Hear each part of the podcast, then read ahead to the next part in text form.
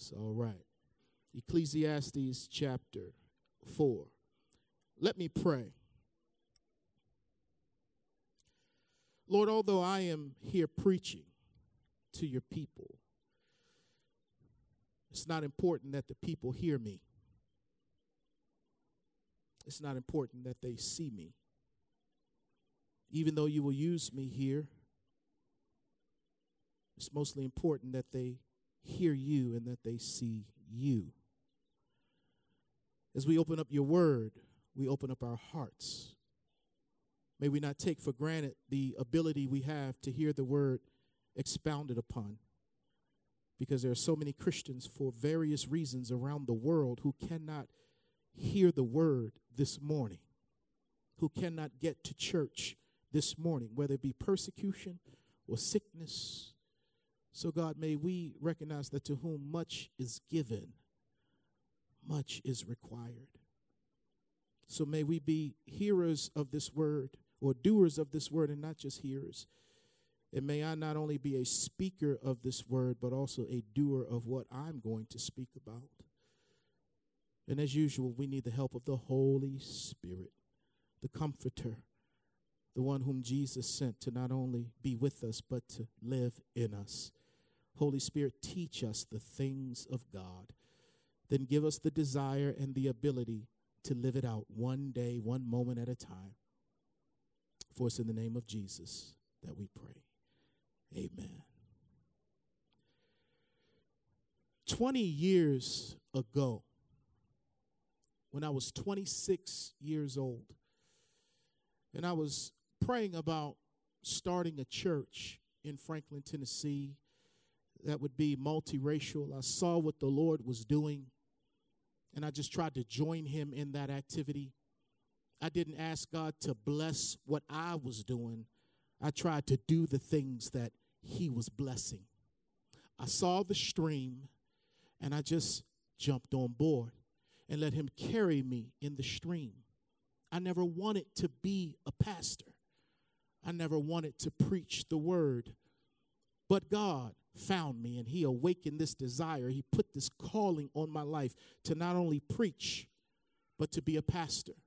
And to not only be a pastor, but to be a church planter who would plant and start a multiracial, multi economic, what we would call multi dimensional church in Franklin, Tennessee, 20 years ago.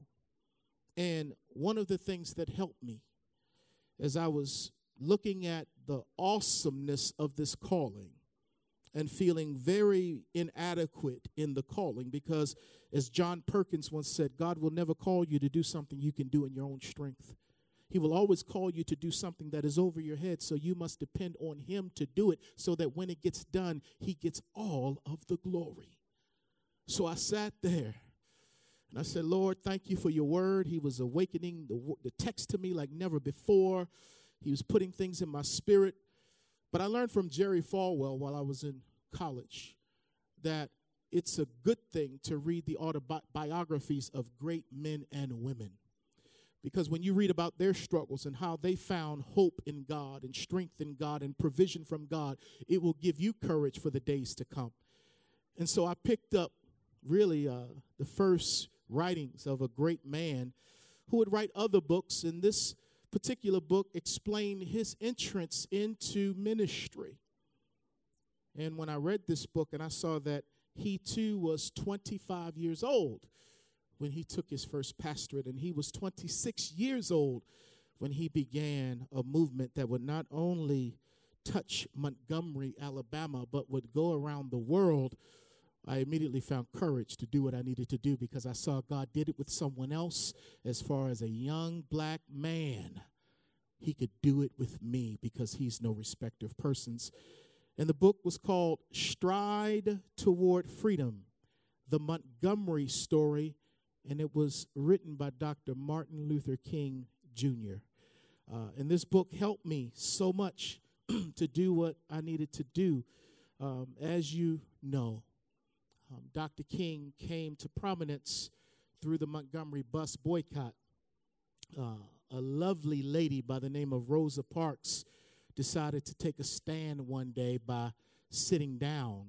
And as a result of taking a stand by sitting down, a great movement had erupted. You see, uh, Rosa Parks was a seamstress. She'd been working all day, living in the cradle of the Confederacy, which is Montgomery, Alabama, where um, Jefferson Davis was sworn in as the president of the Confederate States of America. And so, in this city that is known for great racial tension and divide, right there, God did a movement. And He did it through simple people who was just being themselves, being obedient. And she got on this bus and she sat in the colored section. Now, the colored section was the section that was relegated to the back. And there was normally a sign that said colored section. So she sat in the first seat of the colored section where Negroes were supposed to sit down. And on this particular day, the bus became full. And so, as was the custom, when the bus was full and there was no room for white passengers to sit down because all of the white seats were taken, the bus driver would then tell black people to get up out of their seats in the black section and give them to the white passengers. Now, here's the deal if the back of the bus was filled with all black people, and the front of the bus where white people sat was empty, the black people could not go sit in the empty seats. And so they had to stay in the back. And in this particular day, Rosa Parks was not sitting in the white section being rebellious, she was sitting in the black section. The bus driver came to her. There were several people, mainly men, according to the story, who needed a seat. And the bus driver asked for the three people to get up. Two of them got up to give these men their seat in the colored section, but Rosa sat down. She said, My feet are tired. And she stayed there, civil disobedience. And she was arrested on Thursday, December 1st, 1955. But on this particular night, the black community decided to rally together and say, enough is enough. And by the weekend, they had galvanized together and decided that they would boycott the buses on one day, on Monday, as a sign of solidarity to show the white power base that they were not to be messed with. And so they were hoping that by pulling their finances for one day, they could get the attention of the bus company. And so as they got together and they saw that they had success on that day, where probably out of, uh, I forget how many thousands of African Americans were in Montgomery, only eight rode the bus that day. So almost 100% uh, uh, uh, participation occurred on that day, on that Monday, to the point where the community decided we need to keep this up if we're to see progress happen. And so, what they decided to do was to put a committee together and to select a leader. And that's what I want to read to you right now in the book Stride Toward Freedom. Dr. King wrote The next job was to elect the officers for the new organization. As soon as Bennett, who's another preacher, had opened the nominations for president, Rufus Lewis spoke from the far corner of the room. Mr. Chairman, I would like to nominate Reverend Martin Luther King for president. The motion was seconded and carried, and in a matter of minutes, I was unanimously elected. The action had caught me unawares. It had happened so quickly that I did not even have time to think it through. It is probable that if I had, I would have declined the nomination. So that was the beginning of thrusting this preacher who had just been married a little over a year into the spotlight of leading, leading this movement that would go local and then global. But he was not seeking that place. But the Lord saw it, the Lord chose him, the people saw it, and he became our leader. So for many, Dr. King is best known for his I Have a Dream speech. But before Dr. King shared his dream, with America on August 28, 1963, at the steps of the Lincoln Memorial in Washington, D.C., he wrote a letter from a Birmingham jail earlier that same year on April 16, 1963. You see, his dream in D.C. was a vision for a better America. However, his letter in Birmingham was a rebuke for a better church.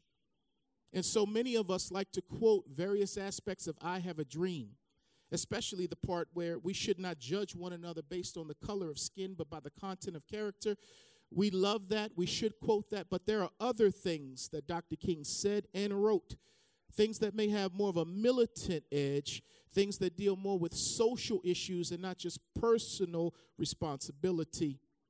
And in this open letter to eight prominent white members of the clergy who considered Dr. King to be an outside agitator because he lived in Atlanta and they criticized him for coming to Birmingham. And so while he was incarcerated for demonstrating, they wrote him an open letter.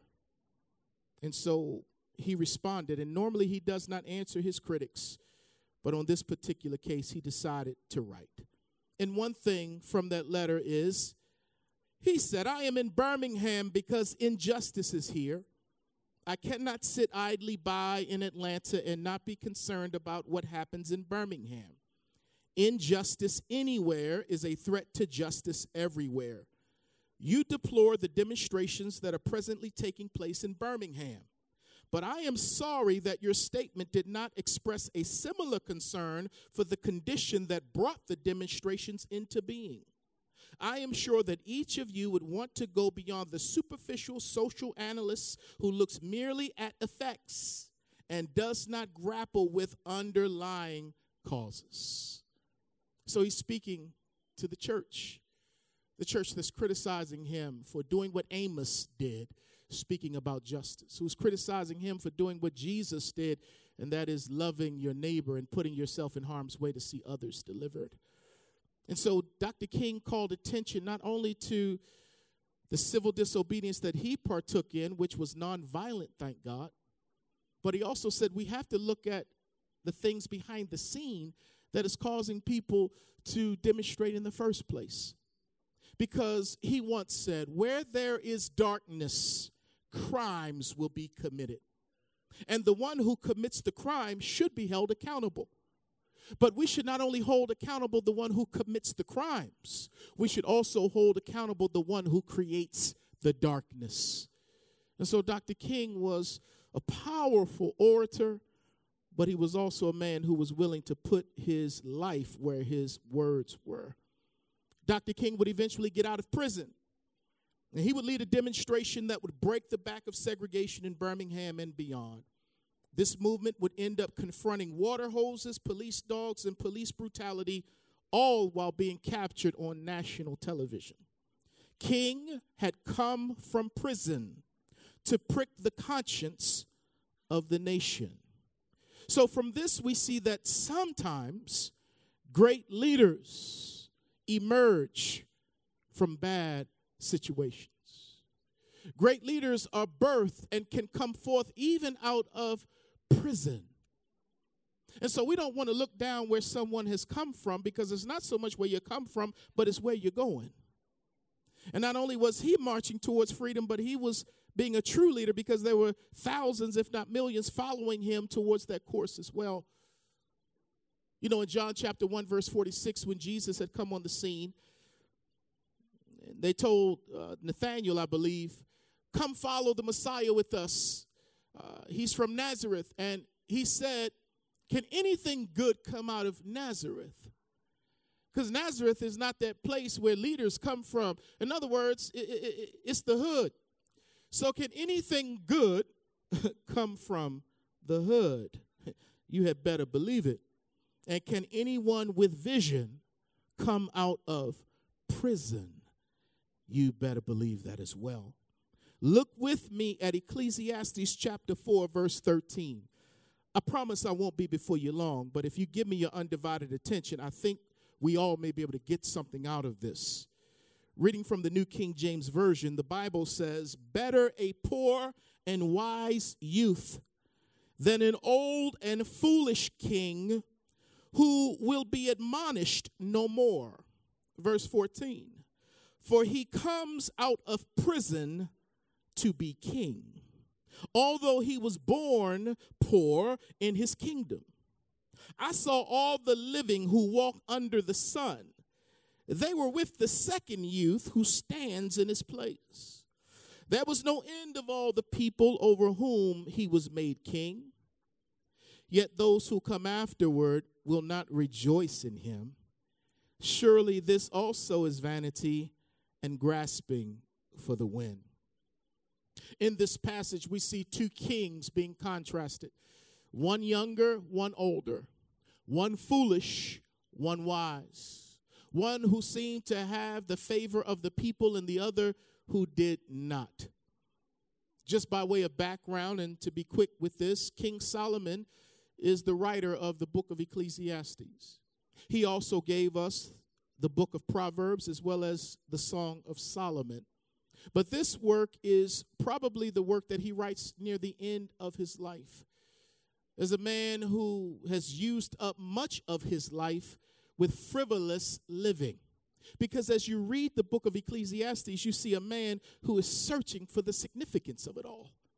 But the irony of the whole thing is that Solomon was endowed by God to be the wisest man who had ever lived. And not only was he endowed with the gift of wisdom, wisdom beyond any of his peers outside of Jesus who would come through his lineage, but he was also endowed with great wealth like no other person who had ever lived. So you would think being the wisest and the smartest man who had ever lived, but also having any and everything he wanted and at his fingertips, you would think he would be happy. But in reality, in the midst of his blessings, there was this line of cursing because he had misappropriated the blessing. He took his eyes off the blessed blessor and started focusing on himself and the things of this world. Over and over again in Ecclesiastes, you see the phrase under the sun, under the sun, under the sun. Because this man, with all of this wisdom, started looking at things that were seen and he was let down time and time again, which caused him to say, Life is meaningless and life is empty. It is vanity of vanities because his focus was under the sun. It was a worldly, temporal focus, and he was made for more than that. So, the person who is the most miserable in life is the Christian who knows better but is living wrong whose focus is not spiritual but worldly, that is the most miserable person in the world. And he is miserable until he comes to chapter 12 and he says, This is the conclusion of the matter. I figured it out now. We ought to fear God and keep his commandments. We ought to love the Lord and obey him and enjoy what he's given to us. That is the meaning of life. And so in chapter 4, he compares these two kings as he would sit and ponder many thoughts, many great things. He was such a brilliant person. And so he's talking about two kings. Now, Strong Tower, I want to call your attention to four stereotypes that need to be dismantled. Four stereotypes that are dismantled from this passage. We know that a stereotype is a widely held but fixed and oversimplified image or idea of a particular type of person, people, or thing. I'm going to say it one more time. A stereotype is a widely held but fixed and oversimplified image or idea of a particular type of person, people, or thing. All right, let me get uh, right where you live, coming down your street. I'm going to drop the mail off in your box. It's going to have your name on it. Here, let's make this practical here. Here's a stereotype all black people can't swim. Yeah, you, you can laugh at me. It's okay. You like, man, can I laugh at that? Yeah, I got a couple more. Black folk don't swim. We stay away from the water. No, that, that that's an oversimplification. And uh, I was once a part of that stereotype until I got delivered about three years ago. So thank the Lord. I was afraid of the water. I'd get in there and swim like a brick. I would go right to the bottom. Yeah. But uh, what about Asian people no martial arts. That's a stereotype. You know, I watch a lot of kung fu movies. I have probably 300 kung fu movies in my repertoire. And sometimes prejudice takes over. I'll see an Asian fellow and I'll be looking at his body and his build, wondering, does he know karate? well, how about another stereotype? Uh, white people can't dance. Somebody said, wait a minute, Pastor, that's true. No, no, no, no, no, no, no. But isn't it an anomaly when you see a white dude just going for it on the dance floor? You're like, man, we don't normally see that. You ever see those big choir productions and people up there swinging? They may have an integrated choir, and you know everybody's on beat and clapping. Then there's two or three white people over on the side. Hey, what's going on over here now? What's going on? You see, fear feeds our ignorance, and ignorance continues to perpetuate stereotypes. That when we come into the world, we inherit, we, we, we breathe the air of stereotypes. It's taught to us subconsciously. I mean, we just come to see that these things are true until we get into relationships and realize that we can't generalize a people group or person. And in this passage, there are just a, a few stereotypes that are dismantled. Number one, poor people are dumb. That's a stereotype. Poor people are dumb. That's a stereotype. Pastor, why is that false from this passage? Because it says in verse 13, better a poor and wise youth. Y'all, when the plain sense makes sense, seek no other sense. Just let the Bible say what the Bible says. Culture tells us if you're poor, you're not wise, you're dumb, you're not smart. And the opposite is if you're rich, that means you're smart or that you're wise. Y'all know that ain't true. There are a lot of rich people that are not wise, and there are a lot of poor people who are wise because we see in this passage that you can be poor and wise at the same time. So, therefore, having wisdom isn't always about how to make more money. Wisdom, the Hebrew word really means skilled living. Because when you have skilled living, you can live off of a $2 budget or a $200,000 budget. But if you don't have wisdom from the Lord, you're going to squander $200,000 just as much as anyone would squander $2. And so this youth was poor, and the Lord says he was wise. So let's kick that stereotype to the curb. Uh, we don't know why he's poor, could be through systemic oppression. Solomon deals with that in chapter 5. He deals with it in chapter 4 about oppression. And it happens. Or he could have experienced a tragedy of some kind where he experienced death. He never received an inheritance. We don't know. He may have lost a job, never could get employed again. Nevertheless, God is still with him and God is using him as an example. Stereotype number two that needs to be dismantled the penal system is just penal system is always right. When they arrest people and book them and give them sentences, they're always right. We just blindly trust the penal system. That's a stereotype that needs to be debunked and torn down. Because this young man who is wise comes out of prison to be king. So if he's wise, that means he is living skillfully, not breaking the law to be put into jail. But sometimes people who are poor can't have legal representation. Sometimes they're set up by people with power to serve prison sentences for crimes that they never committed. And so that could have happened with this young man because he was born poor in this kingdom or in this system. And this system, from all the way back until now, is not tilted towards the poor. As a matter of fact, according to James, it will take advantage of the poor and exploit the poor. And so the penal system is not just all the time because not everyone who goes to prison is a criminal. You remember Joseph, don't you? He went to prison for something he did not do. You remember Daniel, he was thrown into prison for taking a stand for God. Jeremiah thrown into prison. John the Baptist was in prison for truth. Jesus was in prison for sinners who broke the law. And all of the apostles went to jail for standing up for truth. And so just because you go to jail, that doesn't mean you've done something wrong. I say that to say this. Sometimes innocent people go to prison simply because they are poor and oppressed. In the book, The New Jim Crow, Michelle Alexander writes What has changed since the collapse of Jim Crow has less to do with the basic structure of our society than with the language we use to justify it. In the era of so called color blindness, it is no longer socially permissible to use race explicitly as a justification for discrimination, exclusion, and social contempt. So we don't. Rather than rely on race, we use our criminal justice system to label people of color criminals, or today's word, thugs, and then engage all the practices we supposedly left behind. Today, it is perfectly legal to discriminate against criminals in nearly all the ways that it was once legal to discriminate to discriminate against African Americans.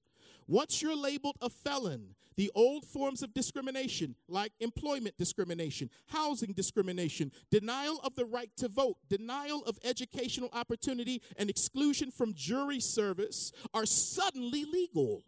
As a criminal, you have scarcely more rights and arguably less respect than a black man living in Alabama at the height of Jim Crow.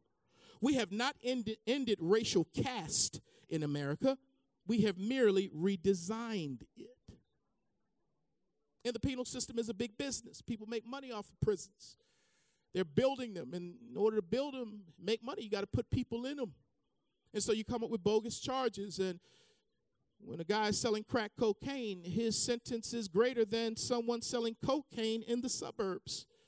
And so prisons are stacked and packed with minorities, black and brown primarily, committing the same crimes that many of our white brothers are committing, but getting locked up and spending more time in jail, according to statistics. This is not just something I'm feeling, this is proven. And so I remember even it was a gentleman I was ministering to in prison, and uh, he always needed money to put on his books. And I'm like, man, I thought when they went to prison, they had everything they need. They had the meals, and they had everything. Now it may not be the best, but they needed to have the system where you gave them money, which the prison taxed the money that you gave so they can buy goods from other companies that they're in unison with within the penal system. So it is a business. Stereotype number three old people are smart. That's a stereotype. Not all old people are smart. Older people can be set in their ways and therefore not be teachable. And if you're not teachable, you're not smart. The minute you stop being teachable is the day you need to stop living because life is about learning. We're, we're, we're constant learners, lifelong learners. But this king, the Bible says, he could be admonished no more. No one could teach him anything. And when you get to the place where nobody can teach you anything, you are foolish. So old people are not always smart. That gray hair doesn't always mean wisdom. Stereotype number four poor people can't do better. Because if you're poor, you can't do better. Just stay in poverty. You know, just, just accept your plight. And a lot of times, the poor, we can be so brainwashed and so inundated with the system that we speak negative words to one another, saying, You'll never amount to anything. You'll never get out of the projects. You'll never graduate from high school. You'll never go to college. You'll never do this. You'll never do that. And so we need to confront that stereotype and say, No, poor people don't have to accept poverty, they don't have to stay poor, especially when they have the means and the ability to change their situation. Because this poor man eventually came up out of poverty to be king. In other words, his entire life changed because he did not accept the fact that because he was born poor that he had to stay poor.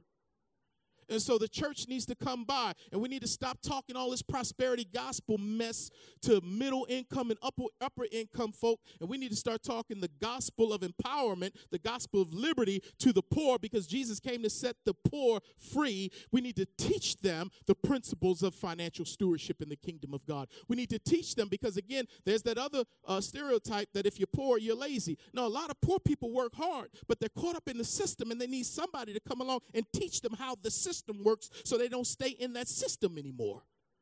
That's what wise people do. That's what Sophia's Heart is doing. That's what Salome Clinic is doing. We just not only want to help you in the moment, we want to help you in the long term. But there are some people that want to keep the poor right here on a string. So, Pastor, man, all right, man, what is the point of this message, Pastor? Well, as I wrap it up, here's the point. Here's the point. Number one, you can be like the second king in this passage. This guy is my hero because he did not let anything stop him from being what God had put it in his spirit to be. And he did not use his circumstances, his situation. He could have played the blame game and stayed down, but he rose up out of obscurity to a place of prominence. And not only did he get out for himself, he was a king that other people appreciated, so he brought other people out. He lived his life to serve others and not simply to serve himself. So I would like to be like this second king who overcame great obstacles in order to become a leader. And this second king reminds me of Nelson Mandela, the great freedom fighter, from South Africa who resisted apartheid. That when he came out of prison after being there for 27 years for something, for, for, for resisting the apartheid movement. And he was put in prison and moved to three different places before spending most of his time on Robben Island. 27 years. But he had more power in the prison cell than de Klerk had in the palace because the people recognized he was a leader. And so, as he came out of prison and became the president, the first black president of South Africa, he shows that this passage it is possible you can come from prison. You can come from any bad circumstance no matter what your mother said you can or cannot do. You can uh, you can rise above what your teacher may have said. They put you in the corner and say you can't learn. You can do it because god is on your side pulling for you you don't have to buy the lie that this is all you can be and you got to stay here and you got to do this and live like no no no there's greatness in you because a great one made you and the spirit of the resurrected Christ is in you, beckoning you always get up from there, come on up from there. And not only the way Jesus got up, we get up too. So when a leader gets up, a leader's getting other people up too. Oh, I love this king. I want to be like this king. But also, you can be like Dr. King was in history. Now, I know that's not popular around some places. Because there are some people that don't even want to acknowledge Dr. King. Don't even feel like he should have a holiday.